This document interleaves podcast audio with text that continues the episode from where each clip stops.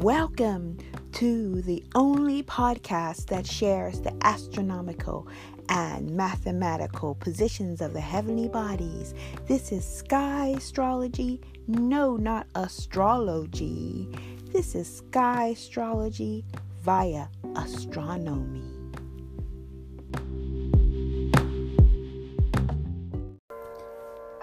Hello, hello, hello. Welcome to where the heavenly bodies are. This is the 413th episode of the Sky Astrology podcast that was inspired by Gary Vee in the year of 2016 whilst I was looking up daily in the night skies of Egypt. This year of 2022 slowly began to change the message of this podcast to focus on souls who have been in a state of transition, as we all have. These souls are the souls who are feeling called to serve humanity by using the actual positions of the heavenly bodies in our sky. And this is very important to know what are the actual positions of the heavenly bodies in our sky. You see, because in 2020, when we had, of course, this major transition and people got off the hamster wheel and had time to give more more time to their personal thoughts. Quite a few people became interested in astrology more than before. Or maybe they just had time before than before. And most people understand or understand that astrology is what they've always been told it was according to the mainstream dialogues in newspapers and uh, well-known astrologers that they have exactly 30 days where the sun is in a particular place that is aligned with a sign that is Capricorn or all the others that are actually named after the constellations. But what is so key as we are now here in this year of 2022 and we've had the time to experience a little bit of the beginning of a spiritual shift where we brought a little bit of balance to our internal selves. That as we integrate the us that we were, that we experienced during 2020, to the us that is integrating a different paradigm in 2022. I believe it can give us a chance to see even clearer than 2020 vision. Let me give you an example. From a survey it said that it found that one in four Americans, or a little bit more than one in four Americans, say they believe in astrology. That's about 82 million people just in America. Now, the key is how did they formulate the question? Which is so powerful. I'm going to turn the music down for this one. Okay. So the question was Do you believe in astrology or that the position of the stars and planets influence people's lives.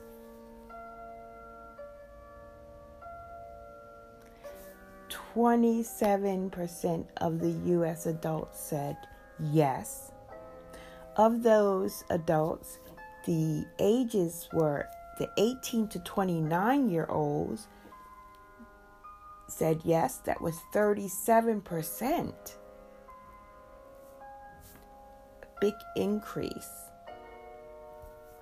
Ages 30 to 44 year olds, that was a 33%, still a third, which is more than a fourth, believed that the position of the stars and planets influence people's lives. Only 22%, which is still closer, close to um, a fourth, 45 to 64 year olds. And over 65 was less. There were only 16%. Now, in this conversation that I am sharing with you before I uh, share with you the very uh, impactful and uh, touching conversation that I had with Stephanie, the Star Keeper, who is an astrologer who studied Western astrology,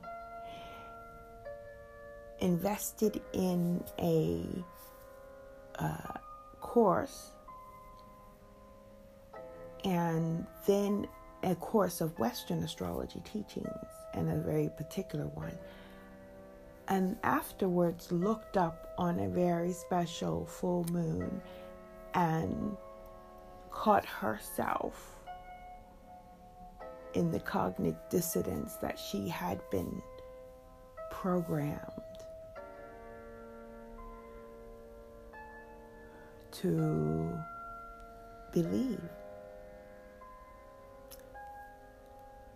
And before we talk, or before I share the conversation with Stephanie, because it's recorded, what I want to say is, and what I have always said, because I keep repeating myself, first of all, they know not what they do because this is taught to young people not to mind what's going on in the sky, not even to care to look up, not even to learn your constant constellation. Now, when the question was phrased, Do you believe in astrology? or that the position of the stars and planets influence people's lives, that would to assume that astrology means that it's about the position of the stars and the planets. And it's about how these positions of the stars and the planets influence people's lives, right? Well, key is the position of the stars and the planets, right? Now, all this time in Western astrology, at least for the last two to three thousand years, depending on who you ask, it hasn't always been the position of the time and the planets, the position of the uh, stars and the planets, sorry. even let's take 100 years or 200 precession of the equinox, one degree every 72 years. Maybe it was in. But the fact is that if we look at positioning, if we use now the technology that we have and want to know where it is positioned, right? What does it mean to want to know where the position is? What does position mean? Right? How are we really understanding that? So, the etymology of position has to do with place, with placement. Ponere, to place. So if you say, Well, where are you? What place are you at? I'll come and meet you.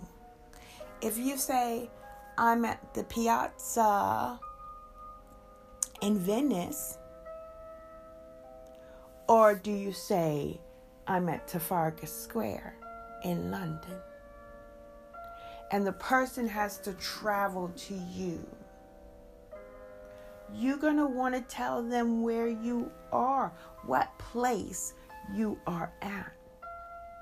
And if you are not at Trafalgar Square, then that person has the wrong information and is going to put energy in arriving and going to meet you at Trafalgar Square, where actually you're at the piazza in the middle of Venice.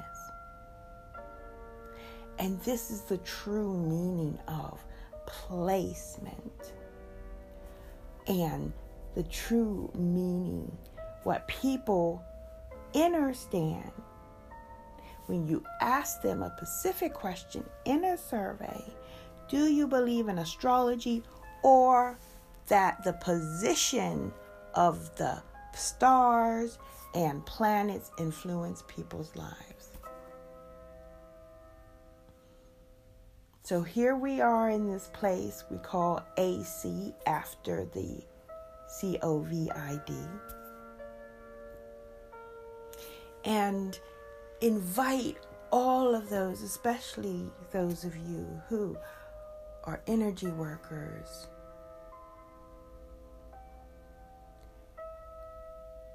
are yoga teachers, are coaches, or any practice of service to know the placements, the positions of the stars and the planets. Because when you look at the position of the stars, it's also important first to know where the stars are because it's extremely important, even though, say, Western astrology would say, for example, today's Sirius star is in Cancer.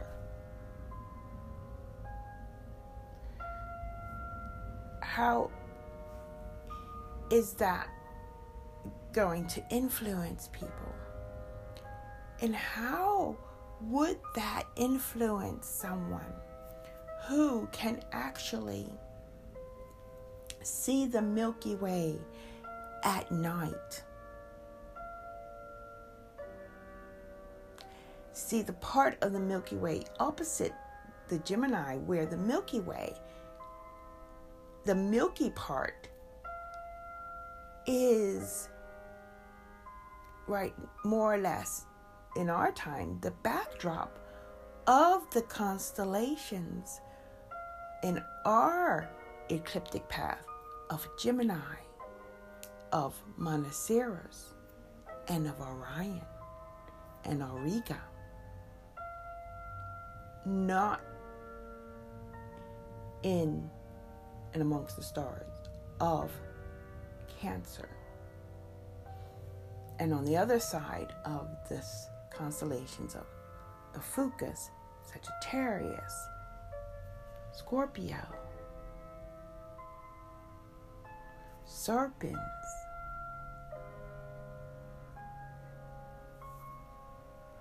Why is it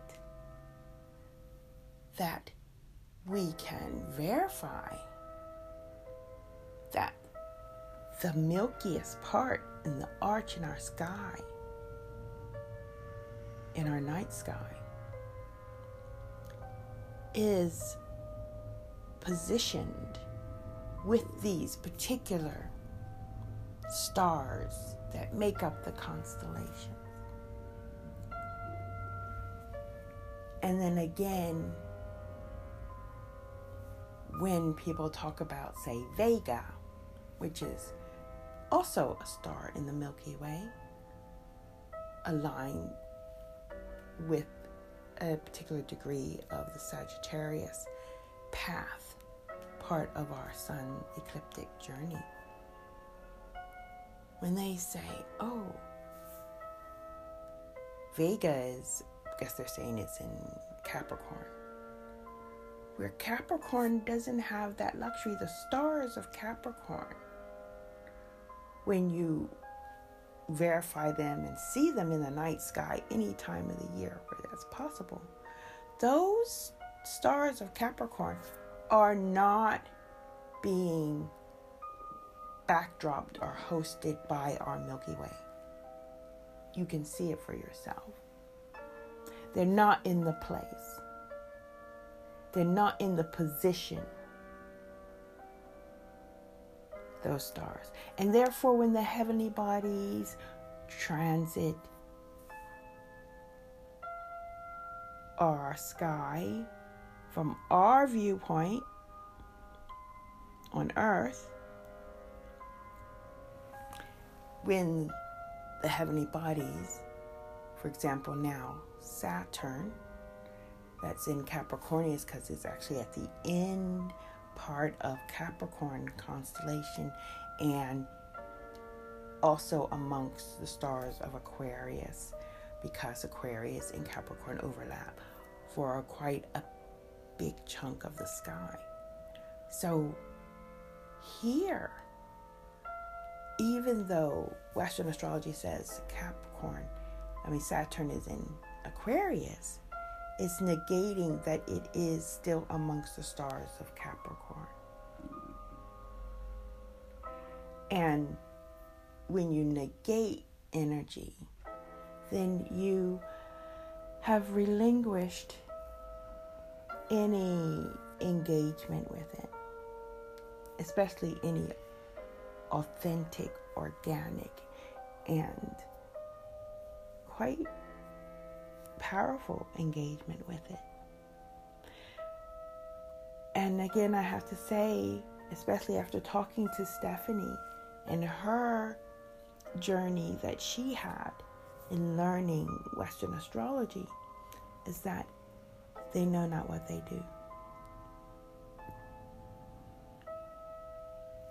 And what sky astrology has created in the method and the mindset.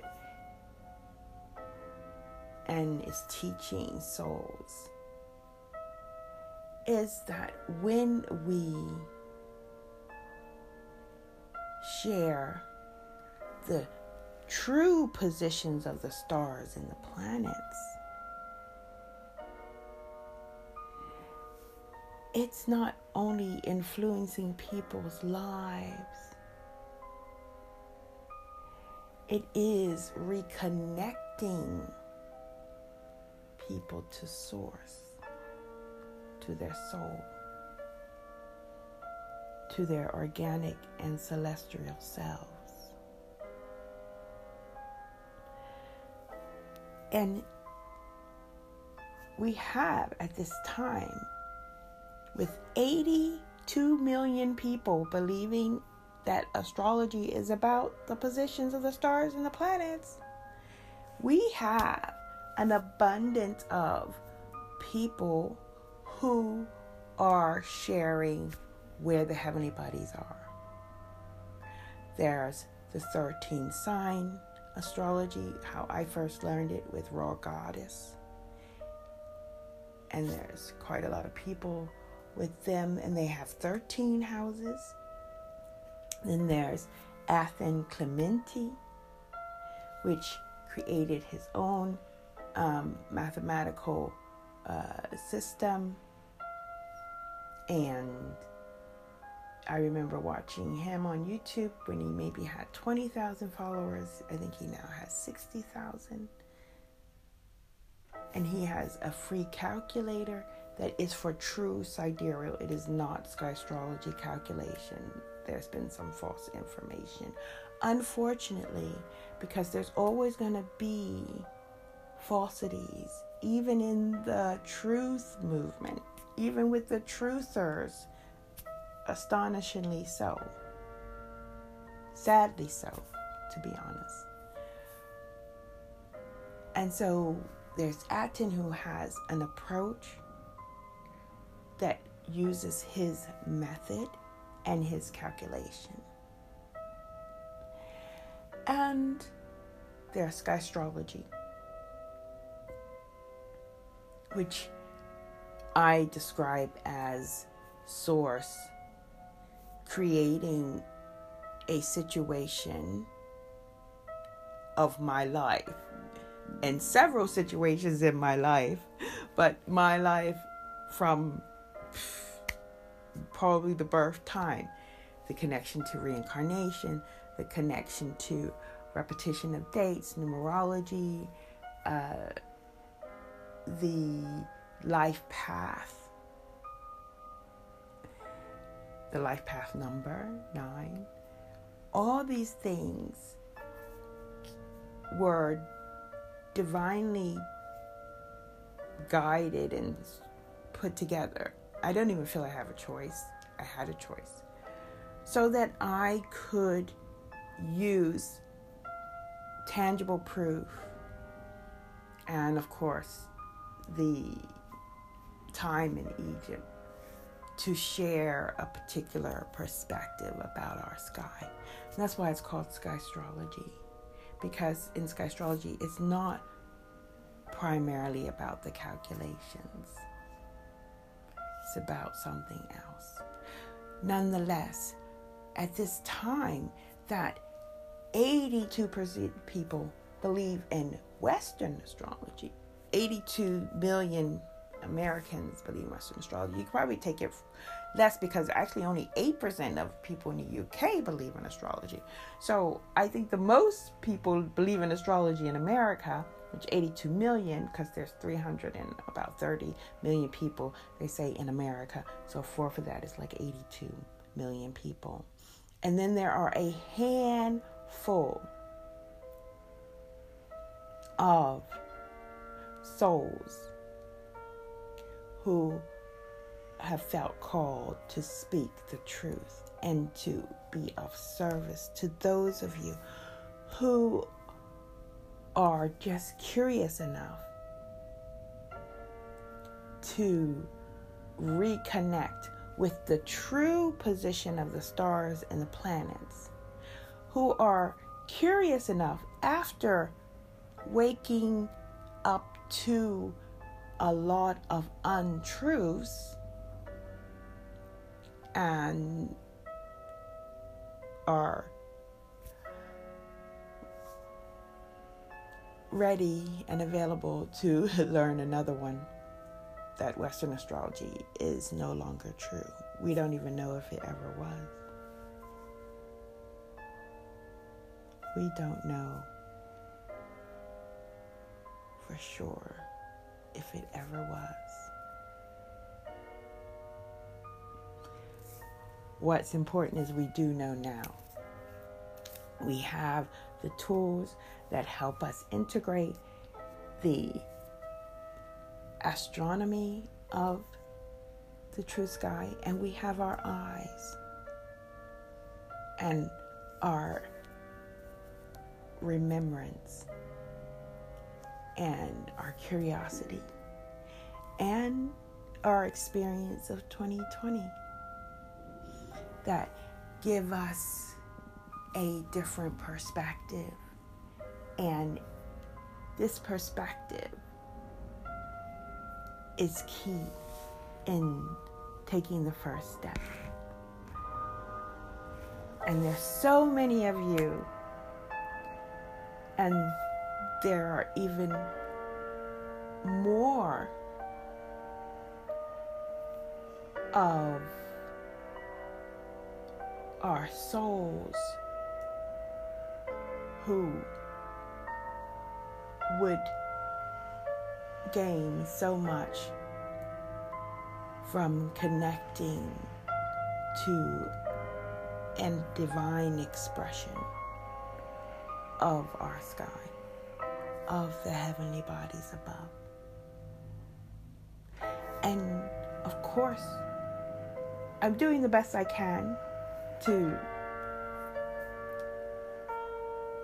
mentor as many souls as possible this year. We'll have more than a dozen for sure.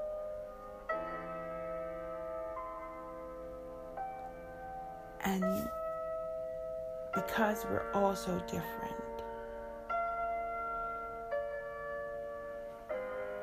it's only an advantage that you have a selection of people who have their own way of sharing their gifts and those who share their intuitive gifts, their source gifts, with the information of the living sky.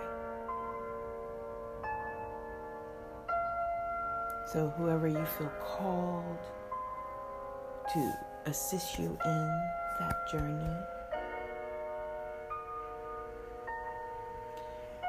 be curious. Be curious. Just that tiny step makes all the difference. And now, before I talk too much, please have a quiet moment, cup of tea, glass of wine, and enjoy this podcast where I interview Stephanie, the Star Keeper of the Star Keeper Astrology. Thank you for listening. Cheerio.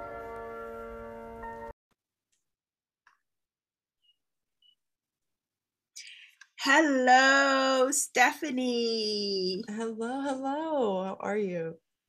I'm very well. I'm very well. Thank you for um, accepting my invitation to have a little chat on where the heavenly bodies are, which is now um, more focused on different journeys mm-hmm. of those of us initially, now those of us who are looking up and who are sharing the true sky. Um, I had a one astrologer on Jade who is now um, in the sky astrology certification and mindset thing and that was so amazing i thought oh i have to do this more often and of course um, we know each other yes. wow for quite a while now so i'm so yes. excited to hear your story and thank you so much for sharing sharing that with me and the listeners Thank you. Thank you so much for having me on. This is such an important conversation to have.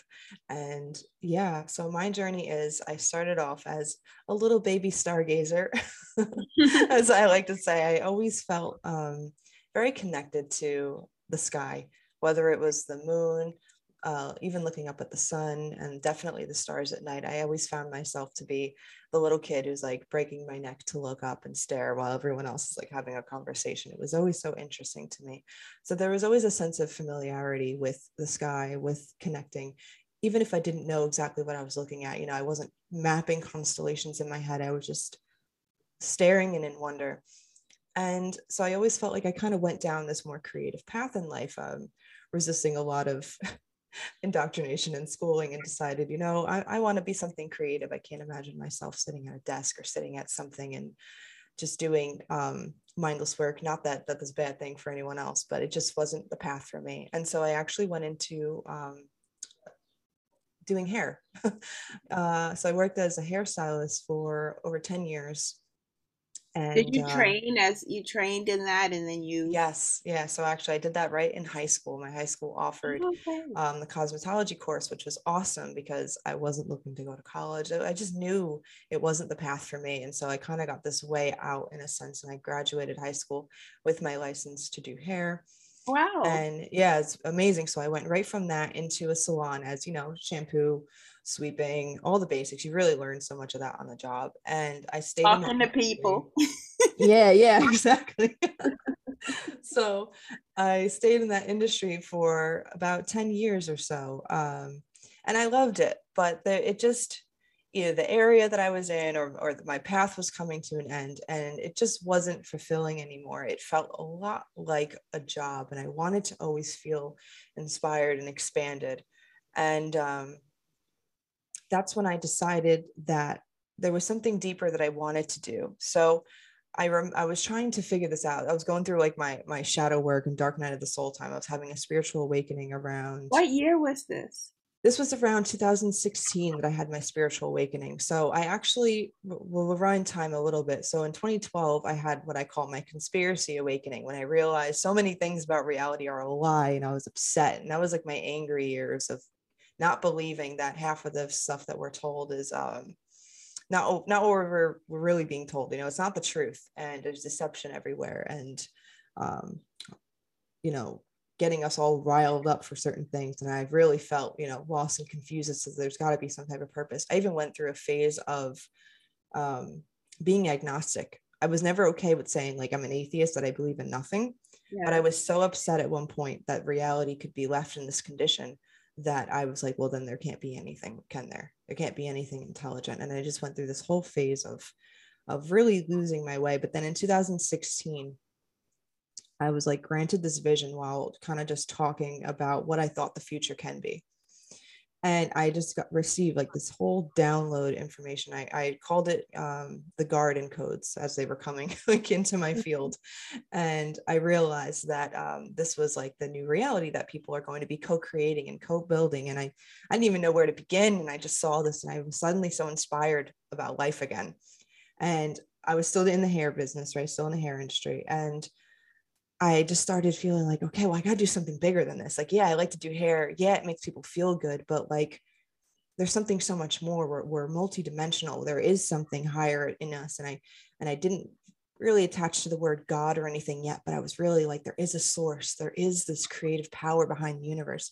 There is a deeper meaning. I can relax into something and know that we can choose. We we do have a power here, and it was this whole thing that happened to me. And so I started to question like what was important to me? What did i like to do? What are some of my natural gifts? And that's when i started to realize that i always had a, a gift for connecting and looking up. And i said oh my goodness i've always been naturally into it. I was looking at horoscopes even though i knew that they were just generalized nonsense right? I was just i was still pulled into it. And i would look at my own chart as like a hobby back in the you know and then i realized oh, so you did have a chart like I, I, I looked at it didn't when know how to read it. Your first chart, though. When did you have your? So you were beyond the horoscopes in the newspaper. Yeah, yeah. I would look at them. Sky. When did you have your first chart? Um, I can't say that I exactly remember the year. I'm gonna I'm gonna guess and say that it was around around 2013 i may have got my first chart saw it knew nothing what to make of it so i wouldn't say like that i like dove in right away but i was interested astro.com right? chart um i had it i didn't do the astro.com chart i actually went to an astrology class where i thought they were going to talk more about okay. like what things mean but it was a very generalized thing and i realized i was kind of over my my head because i didn't even know how to interpret the chart i was looking at like nonsense I, it wasn't as so it, kind of went over my head but i was interested right I wonder um, what was the curiosity there. other thing I was just curious about, which kind of pull back because yeah, everybody talks about 2011, 2012 mm-hmm. being such a little year, which is like great. It just makes mm-hmm. me feel like as we were going through it, I don't know how alone I was feeling. But yeah. Yeah. um, just to hear that so many people were going through it during this time. So I'm just curious, who were you listening to? Because we have similar kind of um, conspiracy yes mentalities. So yes. I'm just curious for a second, who, where where was the big aha moment, or what were what really kind of woke you up? What woke me up in 2012? Um, I remember hearing about, and this is this is oh, we're just gonna rewind. This timeline is gonna be all over the place, right? we jump. But in 2009, I was graduating from high school, and I remember hearing about this planet Nibiru in 2012 and it oh was coming to end the world and i'm like what is all this like i didn't think about anything at that time i was just in high school you know like i knew i didn't like school i knew i didn't want a regular job but i wasn't an active participant in my reality yet, right? Like things were just happening and I was just observing. I wasn't questioning yet. And I heard about that Nibiru. What is Nibiru? And I remember looking into it and I didn't I didn't get into that. I just remember that was the first thing that made me question like wow. Is, could reality end? You know, like I just had this this realization. And so I held off to that. But it's so funny because that was the year everyone was saying like 2012 everything was going to end at 2012 was actually my ending of reality. My my illusion shattered. And it's funny because it actually happened to me through music. I started to actually notice the symbolism the words the things that all these rappers and pop artists were saying. And i was like this can't be a coincidence. They're mm-hmm. not all talking about the same thing and doing the same gesture for no reason right Mm-hmm. And there I go down my first rabbit hole of looking into the music industry and the idea of um, no longer having ownership of your own soul and stuff like that. And um, yeah, it kind of had me realize that this this reality might not be entirely what we think that it is. That there is this you know other other power whether dark or light whatever we want to call it that is is real and it's here and earth has this magic and i I was like, okay, what is happening? And so that's really what happened in 2012 is I was listening to music and then started going down like YouTube videos of where it would just show the symbolism. So I didn't have any like particular like person I was really looking into yet. Like later on, I looked into people like David Icke for conspiracy stuff. And Me like, too. Um, yeah. You know, a lot of a lot of people give him call Michelle and say these things, but I believe, you know, that there's always truth in something, right? And so we don't have to believe absolutely yeah. every part of it. We smoke, can, there's fire. Yeah. Yes, we can take mm. what sits well, what resonates, what is true to us and whatever isn't I, I have this remarkable ability to allow information to sit with me and what doesn't to go away without throwing away everything right? And some mm. people aren't able to do this. No like, the baby with the bathwater. Yeah okay. Exactly right? It's like if one thing doesn't fit it's all gotta go. And it's like we don't all have everything right. We're all kind of guessing. We're all being lied to about this reality. We're all doing our best to put the pieces together and figure things out. And maybe some people take things too far or maybe some things aren't totally backed in truth. But when something is you can take it. It's okay. It's okay to agree and disagree with certain things right? So like that became my thing where i was able to start discerning between what was going on and what may have been a lie. I was the first time i think i was able to hold two realities in my perception and say well, parts of this might be real and parts of this might be real and i won't lose myself in this like void space of not knowing what mm-hmm. to side with. And um yeah so that was like 2012 so I, yeah, I didn't have like anyone in particular. Like I, I did mention David Icke, and I was looking into um, other series that again, some of it's true, some of it wasn't. Um, I think there was. Oh, you must have seen Project Camelot because that they were big on Nibiru. I actually don't recognize the name. Like I did, I saw Zeitgeist, a few of a few of those documentaries. Um, I remember even watching the Venus Project about like an alternative way to have the future, stuff like that. Um, oh yeah, me too. That Jean yes, yes, yes, yes, yes. I was like, why doesn't this work? Like, why don't we I have know, this right? now? I loved him. Yeah. And now I have slight disagreements with some of it, and I'm like, okay, you know, as I've come to learn, but I'm like, that's still that's still so much better than what we have today. It like, was hopeful it, yeah. It made so much sense to me. And I was just like, wow, you know, like I was ready to get rid of the whole money conception of me. I, I went through my whole star seed of like disconnecting with earth for a while. And it was hard to be anchored here and, and occasionally still is for me i always feel that i'm slightly out of the body and it takes a lot more for me to anchor like i'm always in a zoomed out perspective and as soon as i start speaking about myself i start speaking about the collective and i'm like wait a second i have to come back to me i have to anchor here and there but yeah so um that was that was around the 2012 but the 2016 uh, spiritual awakening is when i really started to decide to look into myself. That's when astrology actually came into the picture as something that was um, trying to anchor more. I was i was looking more into understanding myself and why maybe i was having these visions and, and why maybe i was struggling to fit in with society's rules and ways of, functioning and ways of succeeding. Mm-hmm. um, and so yeah I, I did that little course that confused me and then i went into astro.com and figured out that i can pull up a chart and so i was looking at um cafe astrology i think was the was the website too yeah, at the time yeah i was looking up all these different such very generalized things you know reading it but you know it was working for me it was working yeah, through everything is, holds some truth one you know? of the better ones yeah yeah everything sure. holds some truth and it was working for me and I, I for for feeling so alien like in my own reality for such a long time to be able to read parts of myself on paper through the planets i felt at home again and that's when i realized okay i think astrology is a part of me and has always been and i'm just coming back to it and starting to remember it. And that's when i decided a couple years later, right, I had my spiritual awakening and, and and the whole thing of like, how do I fit into society? What's my purpose? What's my purpose? What's my purpose? Mm-hmm. Um, and I think I'm still learning my purpose to this day. Um, but astrology has become such a useful tool for that.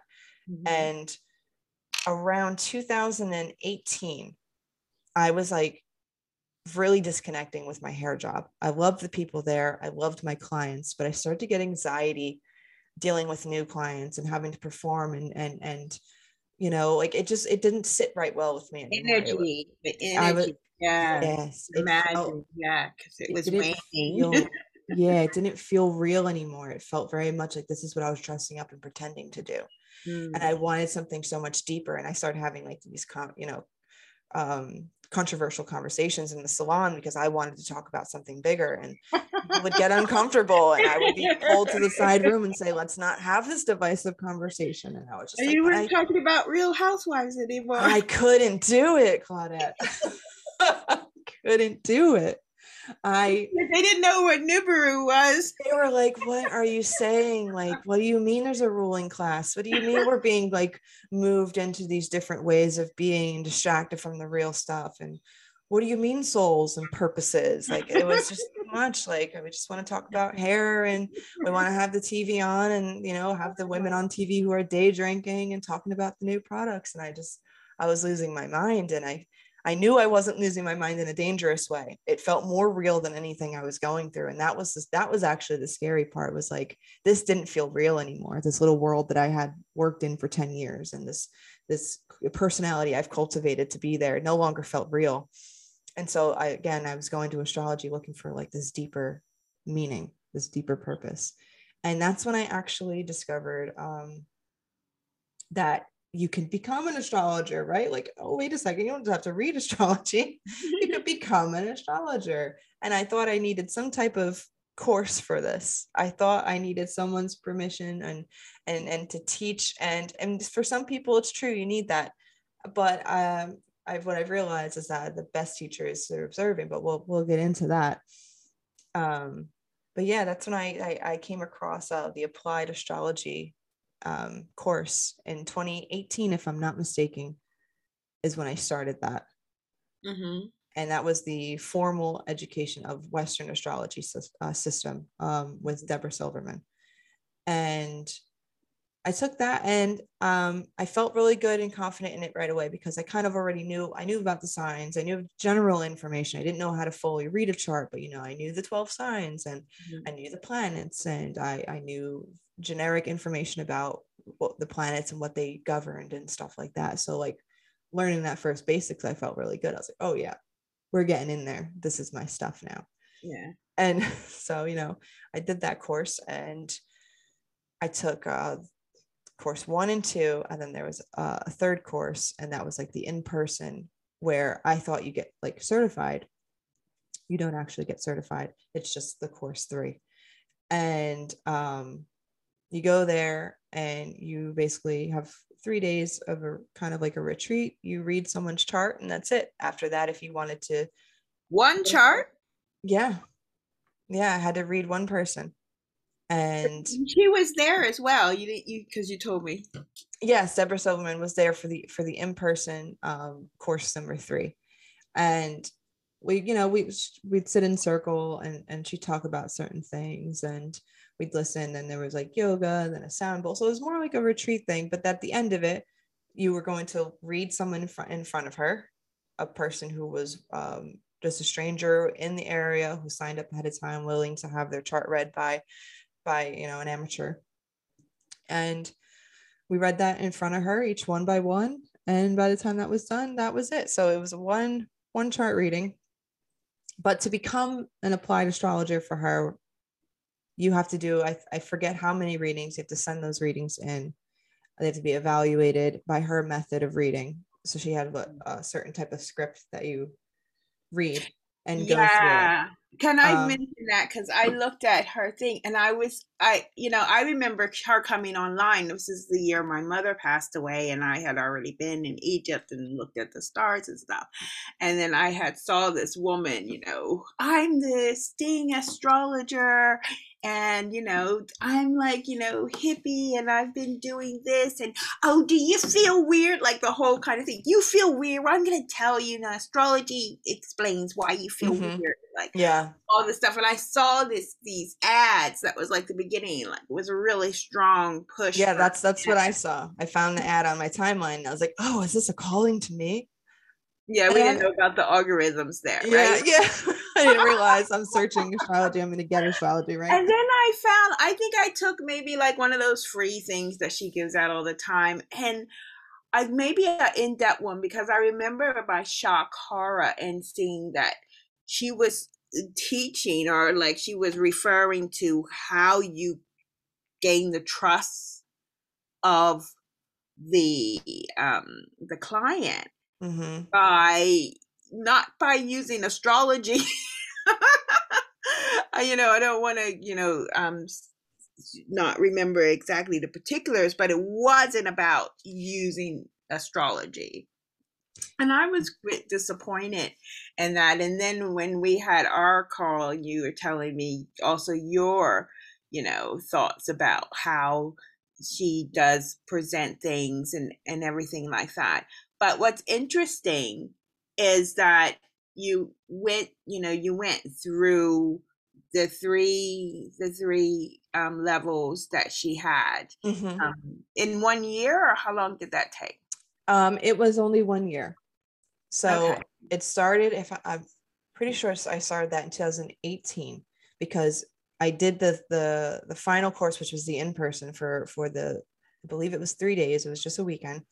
Um, and that was in February, uh, the very beginning of 2019. It should have been so the February, because um, shortly after that, I birthed um, Starkeeper Astrology. Mm-hmm. Um, and can I ask you to share how much you energy exchange you paid? Because I nearly fell off my chair when you told me. Yeah, yeah, it was it was quite a bit, but you know, um, at the time, I felt it was worth it. I felt it was I was called to. So I forget I forget the separate costs, quite frankly, but I have a total for the all for the all three. So for the first course, the second course, these are two online modules that we did. Um, and then the third, which was you're also paying for your room to stay for the three for the three um, nights and airfare is not not included in this price which is normal i know but the all three together thing that you got i believe it was eight grand Oh my goodness, I had I forgot yeah. it was six. Wow. Yeah, it may have went up since. well, I'm, I'm not sure. that was like at the beginning of like. Yeah, but it was it was eight eight grand for that whole thing, and I I did I did feel slightly misled. I don't know if anyone else really felt that way, but I I was under the impression that like I was gonna get like certified at the end of that. I thought that's what that course that last in person one was for. Um, you find out after that it's not for all the other certifications that you would have to hand in. That was that, that. So you didn't have to hand in any certification. So after that level three that you did, you got like allowed into like their their Facebook community with all the other people who are you know in that community now and you know that's cool too um and then but if you wanted to be labeled as an applied astrologer by Debra Silverman, right, certified by her, you had to do, I forget how many, honestly, I do, but it's something like maybe 15 readings that you have to send, like record and send in. Mm-hmm. And it has to be approved by Debra's team that it represents her method, the way she goes about it. And that if that is met, you uh, become an applied astrologer. I believe you feature on their website for people doing readings, mm. and you mm. get a certain percentage of that. So basically, you know, they work with you. You you get the platform, you get the name, you know, so it works for you that like that. But um, did you have to pay extra for that? I don't I don't remember honestly because I didn't go through with that part. Right. I I personally, after I got done with the in person number three, didn't feel fulfilled, mm-hmm. and felt like mm, I just paid a lot for that.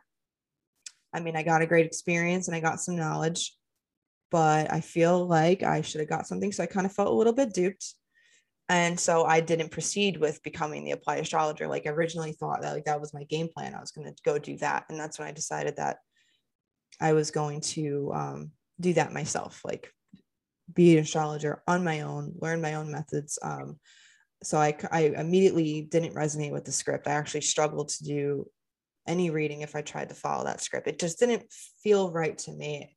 And being someone who grew up, you know, not participating correctly in school, like I just didn't like being handed the paperwork and be told to go through it this way. Just I wanted it to come through me naturally. And so I didn't I didn't like that. I didn't feel like that lens was was authentic. So that's I did the applied astrology and then I didn't continue with the applied astrology and that was, was said her her she she had a certain method. What do you find most challenging? Did you find most challenging about her her ideology or how her script as you said? Um well i didn't the, the biggest thing was the fact that it was a script that i wasn't allowed uh-huh. to free flew free flow through the chart because as i do readings today i don't even follow a, a general consensus through my own chart to chart. I, I look at the chart and I try to stick to like the focal point sun first, but then however the chart starts speaking to me is the language and the way that I move it. Um, I'll notice that the things that tend to speak the same will speak first and then opposite polarities in the energy will start speaking secondary. And so I just flow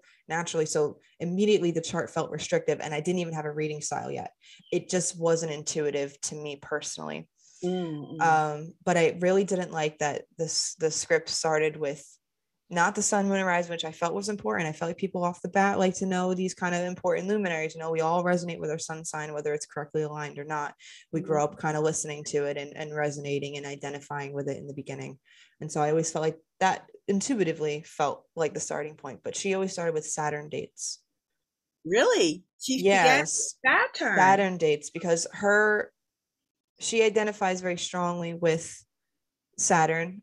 Um, she always liked that part of the segment, and I, I, you know, thought Saturn was very important too, and I still, I still do. There's lots of medicine and value in it, but she liked to start there, and it was starting there with going back between Saturn dates.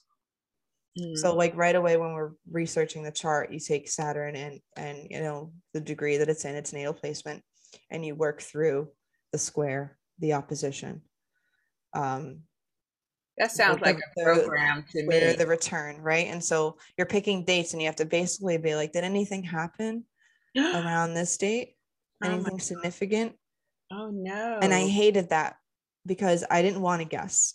Uh, the way I use astrology is astrology doesn't tell you all the stuff about who you have to be. It's an expression and energy that's allowed to free flow through you, and you can you can express it at high points, low points. It's it's it's a it's a template. It's mm-hmm. not um, a stamp of this is how your life is going to go. Like I can't. I'm not predicting your future. I refuse to. I can predict collective energies and cycles, but I'm not predicting an individual's future. It's just not how I like to read it. But doesn't that sound like a pro? That sounds even satanic to me. Oh, because yeah, well, Saturn, right? Yeah, we're like, you know, focusing on people's insecurities with yeah, Saturn, like a trauma bond, right? Yeah, the Mhm. trauma thing, and then like, oh, I'm gonna help you. Like, let's look at you know the challenging, difficult parts of your life, and by the end, you think you know you've solved them because of how I've set this up. That's like going after the vulnerable parts of somebody's sky Mhm. and then um you know working through it for them i mean i am just shocked i didn't know that I didn't resonate with that part, you know, and thank goodness yeah, Wow. like I, I don't want to like uh, if the message works for her, it works for her, okay, but it didn't it didn't feel right to me and it didn't feel intuitive to me. I felt like I'm because I I did like before I found astrology, trying to get in my spiritual ways around the 2016 awakening. I even got into like uh, tarot cards, doing some Okay. readings, Mhm. Mm-hmm. and I oh, liked oh, I remember you used to do tarot I did. Like I still like the oracle cards, but like tarot wasn't clear like ever really speaking to me. Like I memorized what the cards meant. And like so I felt like when the card came out, I was just going through this memorization rather than this like intuitive thing. So I felt a lot of the time like I was guessing. Do you resonate with this? Could it be this? It didn't feel like I was ever hitting the nail on the head. So that's when I decided, you know, I could do the oracle cards because it's just an energy for the day, very general, whereas tarot is supposed to be a tool for interpersonal understanding and stuff like that. And I felt that same feeling with the Saturn cycles that I was just throwing darts blindfold, hoping to get a bullseye, hoping that something that I said resonated. And you even have to get the year right because, you know, it's a window of time for Saturn. It's not this, okay, it's happening this year. It's, it's everything's just a window of time. And so I struggled anytime I tried to, to lead with that because in the beginning that was my reading because I was trying to get it right. I wanted to prove to myself that I could do it. I'm an astrologer. And that's when I discovered after like I just don't resonate with the Saturn cycle stuff. I don't even bring it up today in, in the readings that I do today. that sounds like a conspiracy to me that's why i pointed it out. yeah. Yeah, well, because it's it's the thing in time, right? We go through our Saturn cycles and it's a time and and we know that certain things in this reality have have a lot to do with Saturn and and what Saturn represents in mythology. Oh, Yes. Yes. Right, exactly, because we saw that with the beginning of the pandemic. So we know Yes. what Saturn Yes. does to the collective Yes. when we put that kind of focus on it, which she seems to Mhm. obviously. Yeah, but she leads with it. different.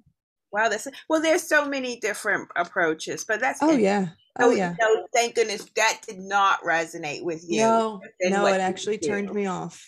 It did not, it did not resonate. I was like, I, this doesn't feel natural to me. Like, I, like I said, if this works for her and her method, that's Mhm. cool. But for all the students going through it, might, it might not work, and it and it certainly didn't work for me. It really, it, it gave me a, um a resistance to even using the script. The fact that I had to lead that way, it felt so unauthentic and and um forced in a way. And like I was like, I don't really like jamming it, trying to guess the. Did So are bad we happen to you? 2019 now? Because you spent 2018. Yeah, so 20 that. was 2019 that I did the in-person. That was the ending of my uh what I thought certification process was. Mhm. Um and so in 2019 I started Starkeeper Astrology and I was doing Western Tropical Astrology. Um and I've I've saw like other interpretations before. Um I've heard about the 13th sign before and it like I remember everyone just dismissing it in, in any type of astrological community. I remember like seeing it on the news and everyone was freaking out. Did my sign change? Did my sign change? And I just dismissed it because all the other astrologers dismissed it. Honestly, I didn't think anything else of it. I was like, oh, if it's not in there, it's not in there. oh, and it was the groups. Were you in certain groups as well as an astrologer? No, just just like whatever I was like, you know, like on YouTube, if I was checking out other astrologers to see what they were saying before I was, you know, having a platform, I heard of this 13th sign, but I just let it go and I stayed on the tropical because it made sense. It was this calculated thing, right? It's like one, two, three, four, hit the new season, one, two, three, four, hit the new season, and like this perfect clockwork. And I was like, oh, it has to make sense, right?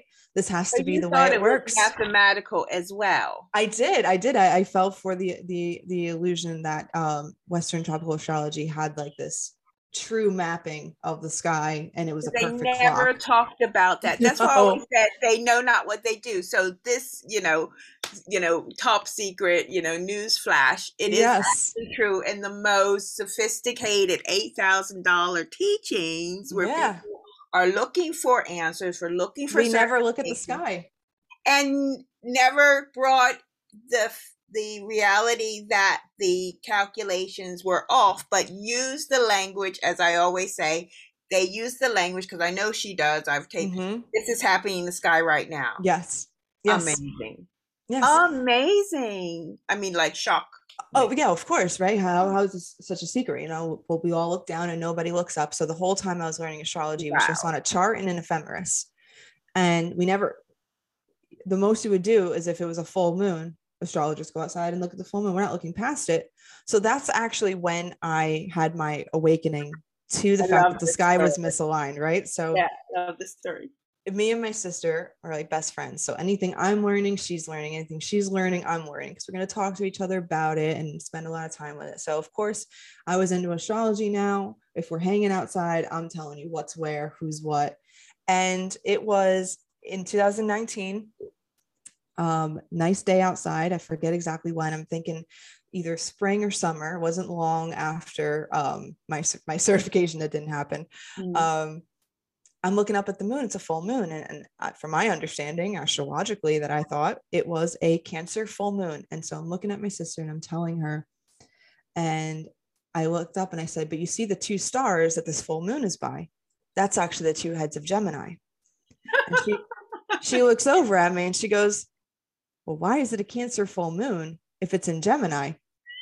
and uh, I've been a truth seeker for as long as I can remember. Since 2012, when I woke up, I was looking for the truth. I was looking for the root of reality. And I look at her and I said, an automatic answer fell out of my mouth. And I just said, tropical astrology doesn't, uh, you know, integrate the precession of the equinox sky's shifting and you know so it's still a cancer moon. And as i'm saying it i listened to it right? And i didn't say this part out loud but i'm thinking to myself i hate this answer. What is this answer? We just ignore something that's happening? You need to look up that date. I would love to see I, I, gotta i gotta look that up for sure. You know what? I'm gonna write that down to the side. I'm gonna get that date tell too. me. Yeah for sure. Cancer but gemini. Really it's in gemini. Now i know better. Full moon yeah, because that's a brilliant aha moment. And that's just priceless. Yeah. So like I was just I couldn't I couldn't believe it. I couldn't believe it. And I did I, I was just I hated that answer. That answer sent me on a wild goose chase of why the sky isn't aligned. And that's when I started looking for other astrologers. I needed someone to verify that I wasn't losing my mind, that I was suddenly starting to disagree with the things that I learned and that there was a reason I didn't resonate. Because had I resonated with that reading further, I probably never would have even allowed this question to come through. But I'm, you know, unprogrammable. So my brain went right to the, I got to find the answer. Mm-hmm. And I just couldn't believe that it was a whole sign off. Like that's a big for the sky in reference. That's a, that's actually a large amount of time that we've been off, right? And people look at it like it's just one sign, it's no big deal, but they don't realize how slow this movement is. Mm-hmm. I was like, how could we ignore the precession? Is there is there an astrology point of view that includes the precession so that we can align correctly? That's when I found uh, Mastering the Zodiac, and I realized that he includes a 13th sign. I said, hmm, this 13th sign, I've heard it before. I threw it out the window immediately because cognitive dissonance told me astrology has 12 signs, it works like a clock.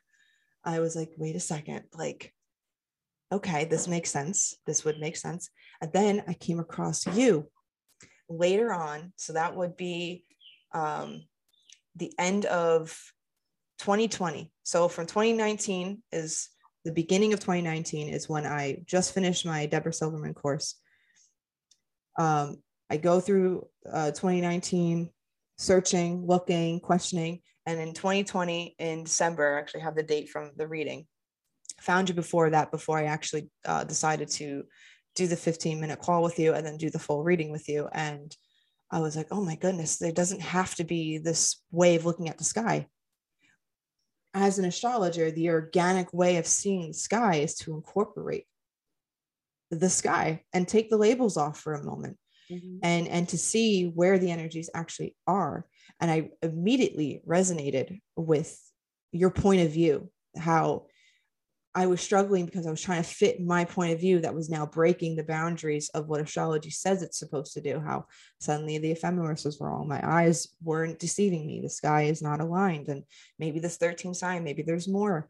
and there's just all these energies that we're ignoring and not incorporating and i i it felt it, it woke up the inner stargazer inside well, that's me what i wanted to say because mm-hmm. you knew about those two stars of gemini from mm-hmm. your stargazing time because you didn't learn that in the no. Applied. No. Mm-hmm. no you never go outside and look. Uh, you just, never, you just stick to your nose at the chart and and on the paper and that's it. And so i had actually a stargazing app for a while. Um, I have I had Skyview, and I didn't have like the paid version, so I can only see certain things, and like so it didn't like light up the whole sky. And I encourage everybody like who was able to like to get the sky view. Did you have it before the apply? I had I had the sky view for a long time, and I would just casually before look. That's why I that's why I knew what the oh, yeah, I was already looking right. Okay. I just didn't know how to incorporate this idea. Amazing. And you don't see Ophiuchus in the paid, non-paid version. It just does the 12 zodiac. You don't see anybody else. I know, yeah. And so after I had the reading with you, I said, I'm getting this app. I need to see everybody. And for that year, I watched with my own eyes. You you almost gave me that permission that it's okay to break the rules. So I always feel eternally grateful to you for paving this path that it's okay to go outside to find the truth, right? Like I've done that in so many different areas, but for some reason I wasn't breaking this sky barrier that I thought I was so connected to. I just I was keeping it in a box and I was like, okay, it the rules can break. We can still produce a chart. We you still know, can look. This is so powerful and thank you for saying that. But what you know, the the cognitive dissonance, the brainwashing is so strong. It mm-hmm. took me three years I believe to it. like recuperate after you know following astrology for 30 years yeah. and like looking at the ephemeris and everything to find my way slowly back to thinking there was a reason to be alive in the first place. You know what mm-hmm, I mean? Mm-hmm, because mm-hmm. they, we are the kind of people looking for a more spiritual understanding yes. of why we are here. Yes. That we're attracted to this science anyway. So to be, you know, to to understand and that you you know you know at least that permission it kind of also makes us more sympathetic to those who are not there yet mm-hmm. well yeah. because the brainwashing goes so deep i always say that i have like a little jingle now every time you know, the brainwashing goes so deep the brainwashing goes so deep it's like you it's like yeah, yeah it's you got to remind yourself right that it's it's not necessarily an ignorance because they want to be ignorant it's an mm-hmm. ignorance because there's a disconnection that's purposefully occurring and because you know uh before we got on this call we were just discussing how astrology is such a multi-billion dollar industry of course this information is going to be hidden yeah. once you break your idea that this is all correct it, there's an there's another form of like cognitive dissonance like you're saying that that that comes into play where it's like you can't help but to question your reality because it's the sky they just lied about mm-hmm. it's some you know it's something so inherent to us and maybe i just feel this way as a, as a as a kid who naturally connected with the sky but i feel like you can't have this awakening without realizing oh my goodness what else what yeah. else is is is alive they can i'm literally standing under it. I didn't notice my whole life. I know that's so funny because you were like Cancer, and I realized that when it was in Taurus. But the biggest point is that part because those stars, you know, probably, you know, the Gemini stars. Yeah, Orion captures your attention, right? So right. Like... Yeah, and then you know that the Pollux and Castor are mm-hmm. strong enough, and they make you believe, oh yeah, Orion, don't look there. There's nothing there. So yeah. to really feel, I felt like a child as well, like sitting on the sand on the Red Sea and thinking, like you know, I always say they're hiding God because. Yes I was like, this is so incredible, you know, to see these stars and they're telling you it's totally different. I mean, but that's just also really testament to how the brainwashing is mm. organized, you know, how you can be shown something in plain sight. But the question. narrative will exactly the narrative will be something totally different, like in schooling. Mm-hmm. And you learn that that you won't even trust your own eyes Yes. Yes, how quickly they they they deceive us from our own understanding of this physical reality, right? It's like and the globe, you know, we yes, were talking about oh. this because we're on the same page. But Yeah. from children, from very young children, like even I have a you know pet peeve about oh twinkle twinkle little star, like yeah, why are you wondering which star that is? You know, most kids who live off the land or live with farmers and they use the sky and the stars, they know which star that is. But most kids who don't have that connection don't even know. They're wondering, you know, what star that is, right? yeah, yeah. The blatant disconnection in front of our face, and it's just in this little innocent nursery rhyme. And also, you know, like just you mentioned just briefly, you know, that the idea that are possibly the universal models and correct. I feel the same. I was big into astronomy as a kid. I remember in eighth grade. I don't even know how old I you are in eighth grade, maybe 13 Mhm. just absolutely loving and, and kicking the crap out of these astronomy tests of like, I know what a black hole is. I know Jupiter's moons. I know this. I know that. And it's like, I don't know anything. we don't know anything. I know. ev- the whole system. Tr- don't trust anyone. I was I know. like, oh my God, the, the lies are so the deep. programming, yeah, the programming and the pictures, and now you know we both share those Yeah, luminaries. yeah. I mean, it's right in front. Of Twinkle, twinkle. It's right there. Amazing. So you um so you broke free and you know you mentioned that you know you got permission because that's another thing. So we like uh, we had spoken before cuz we could just put this in a little bit that the the bridge if you will. And I feel so aligned actually cuz um we have a upcoming we have the energies of orion and during this call and orion's like the bridge that i use in sky astrology so you know the bridge from you having invested time and energy in astrology Mhm. right and being a kid of the stars looking at the stars and you know um uh, understanding in your own you know curious way or obviously just an innate connection to the other world or something happening beyond this earth plane Mhm. right but Mhm. then being misled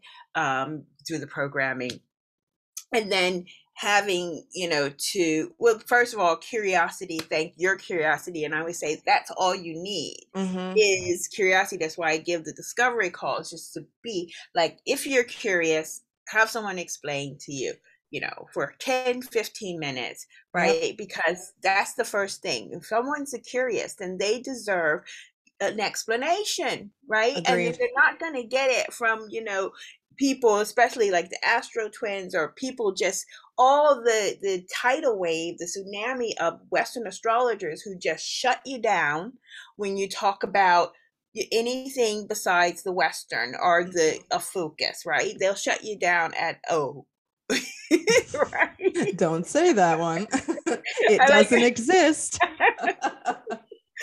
and then you know how what do we do like once you um you know woke up it is a quite a challenging time as Yes. well for that and so it is a unique um space in between Yeah. of service, right? So I want to mention there's a lot of people now who have are woken up or who feel called to share. I mean, probably people woke up before because I remember I wasn't like screaming at the top of my lungs about it. I mean, I did start in Periscope where we shared the sun and the moon, and then I put in, you know, the the view, the app, Skyview app to verify what I was seeing Mhm. but how do we now as in a way let's call it what it is gatekeepers to the truth yes. of you know knowing we invested time and energy in the western astrology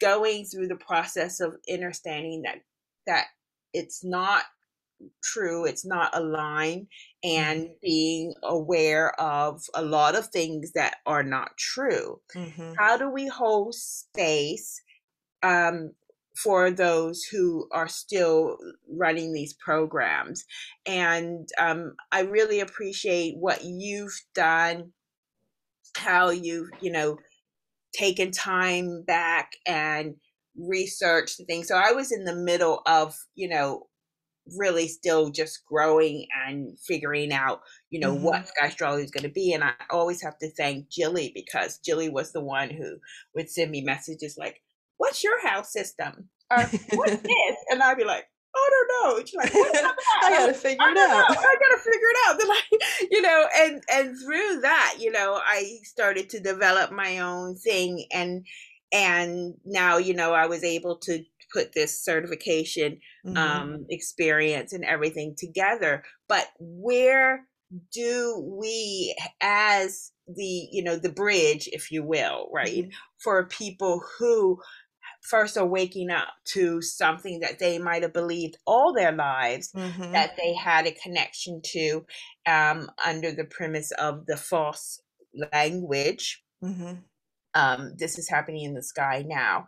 And yes. then helping them to look up. That's like the second thing to then learn the constellation or see, you know, using the Sky View app or any other uh, mm-hmm. app to where the heavenly bodies truly are. You can see that, especially clearly when there's the moon phases, yes, right? Very because, easy. Yeah, mm-hmm. it's yeah.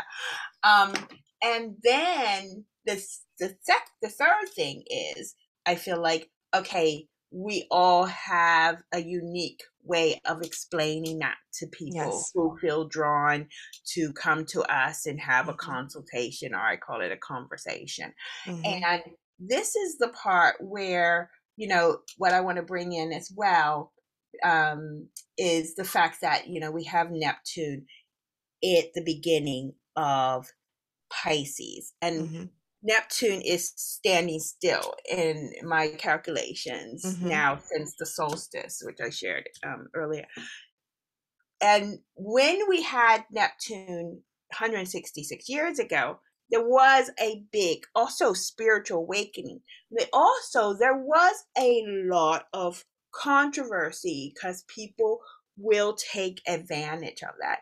And of it's not maybe not always on purpose. It is just that when i even know when if you know you work with these energies um, they're so powerful. That's why, in a way, it's called occult knowledge. That's why, yes. in a way, I am, you know, so on the education. You know, you got to go through the ABCs with me before the call and everything, because it is a very powerful tool.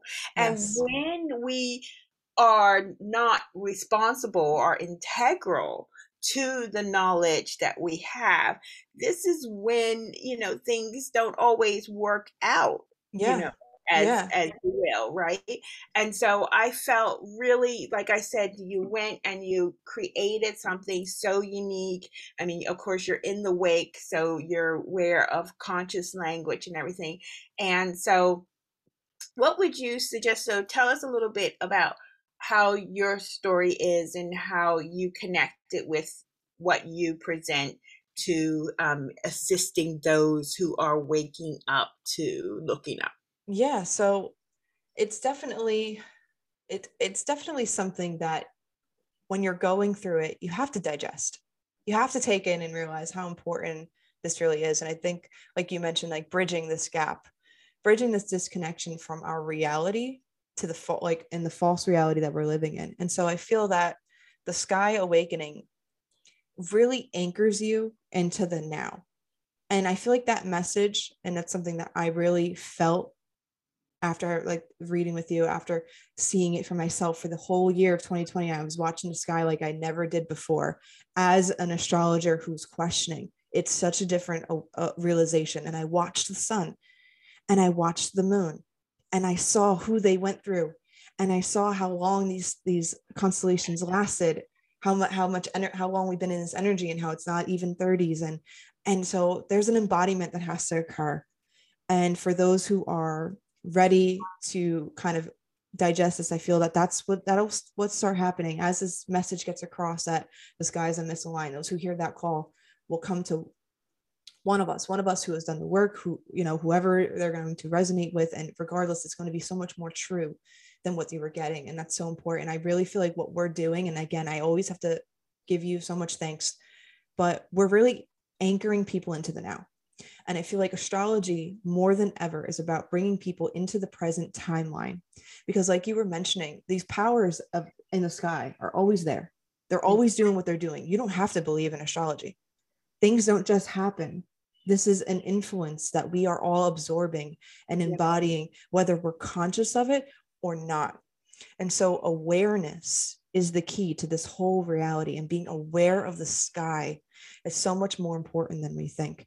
And so, I always say this anytime I'm trying to describe why this is important to someone. And there's a battle for our consciousness. Those of us who are awake and realizing this, it's very important to, to fully understand that there is a battle for our consciousness. And to be aware of the energies and present time is to be fully anchored and awake in the now.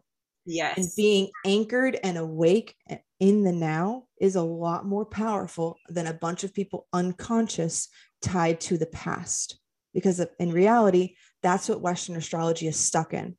They're stuck in a past and they keep resetting this loop.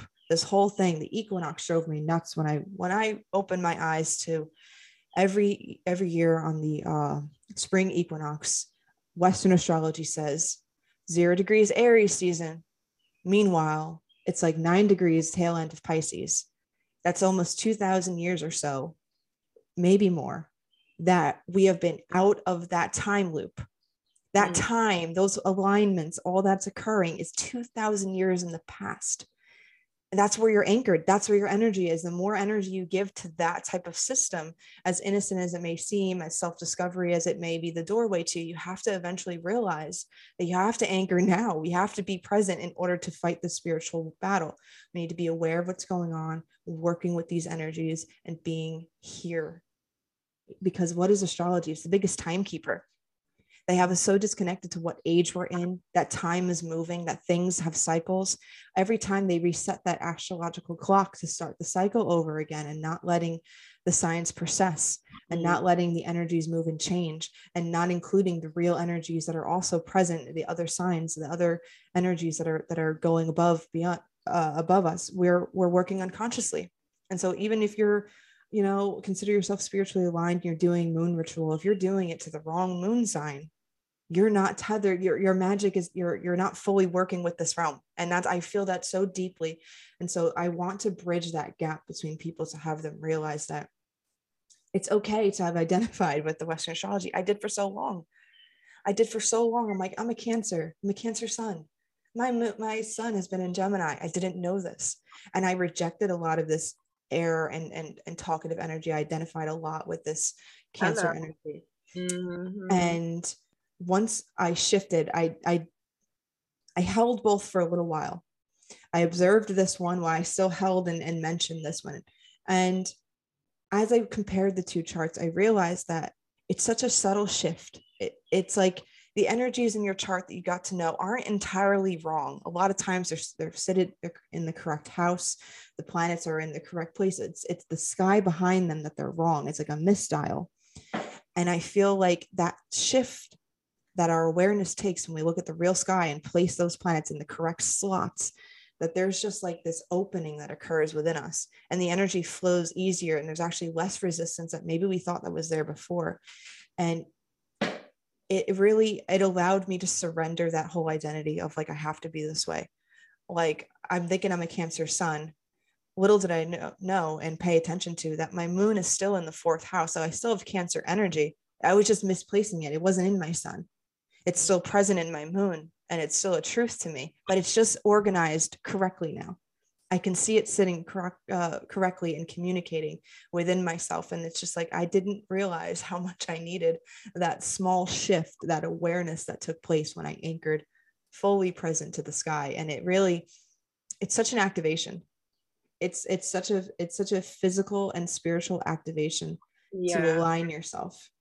It's interesting when you say that because at the end of the day, like you said, um, it is those who feel called because that's the first the first movement comes from yourself yes. right because the fact of the matter is if you kind of waking up to understanding how important it is to to see to wake up and see things the way that they really are and the easiest way as well is to look at where the where the stars are. I have to um, admit, and I sympathize with people who live in you know heavenly light polluted areas. Mm-hmm because that is really challenging. I don't think if I had never went to Egypt and had a clear sky every single night, like I could reach out and you know grab a star a star from the sky.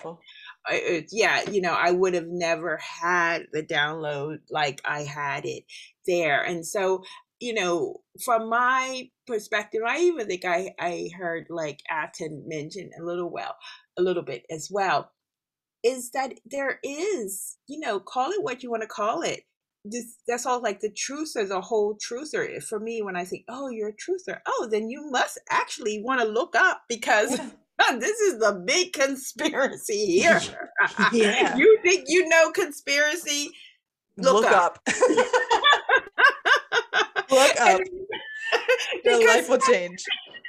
because you know we think about all the distractions that they yes. put for people to be looking at their TV, looking yes. at where the stars.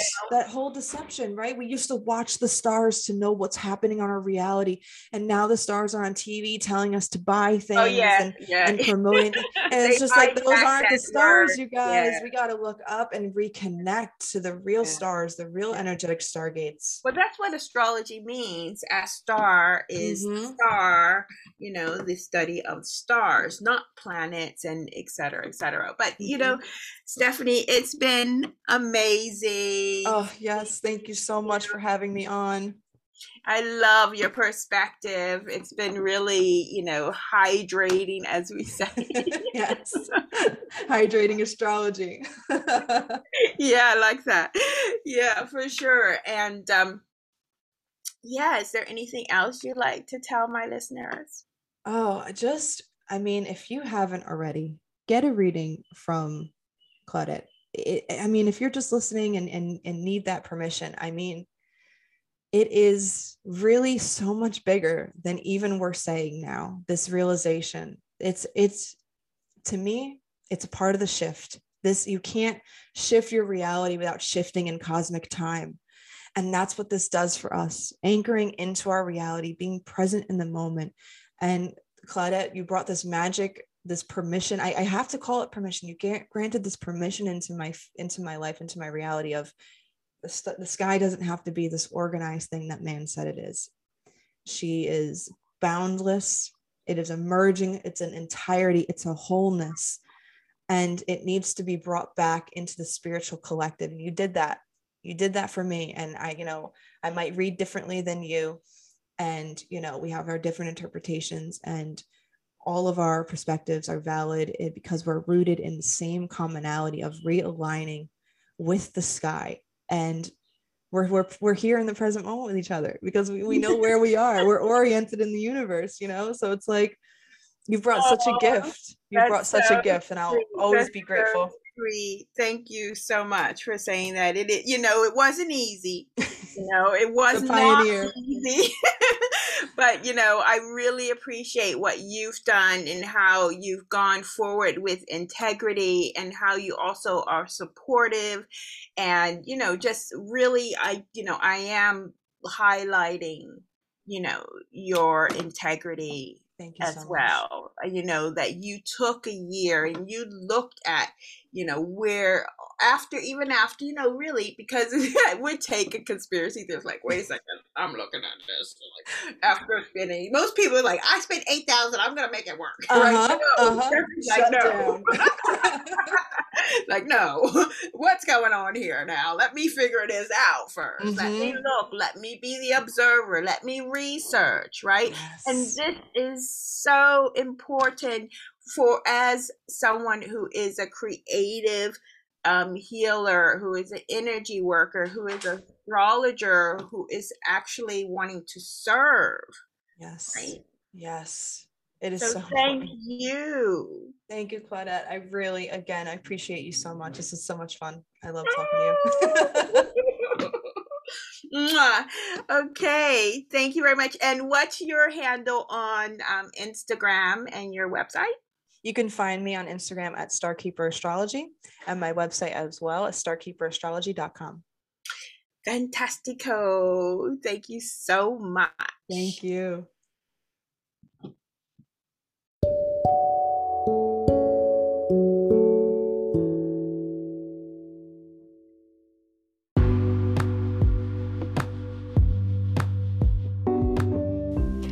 Welcome to the only podcast that shares the astronomical and mathematical positions of the heavenly bodies. This is sky astrology. No, not astrology.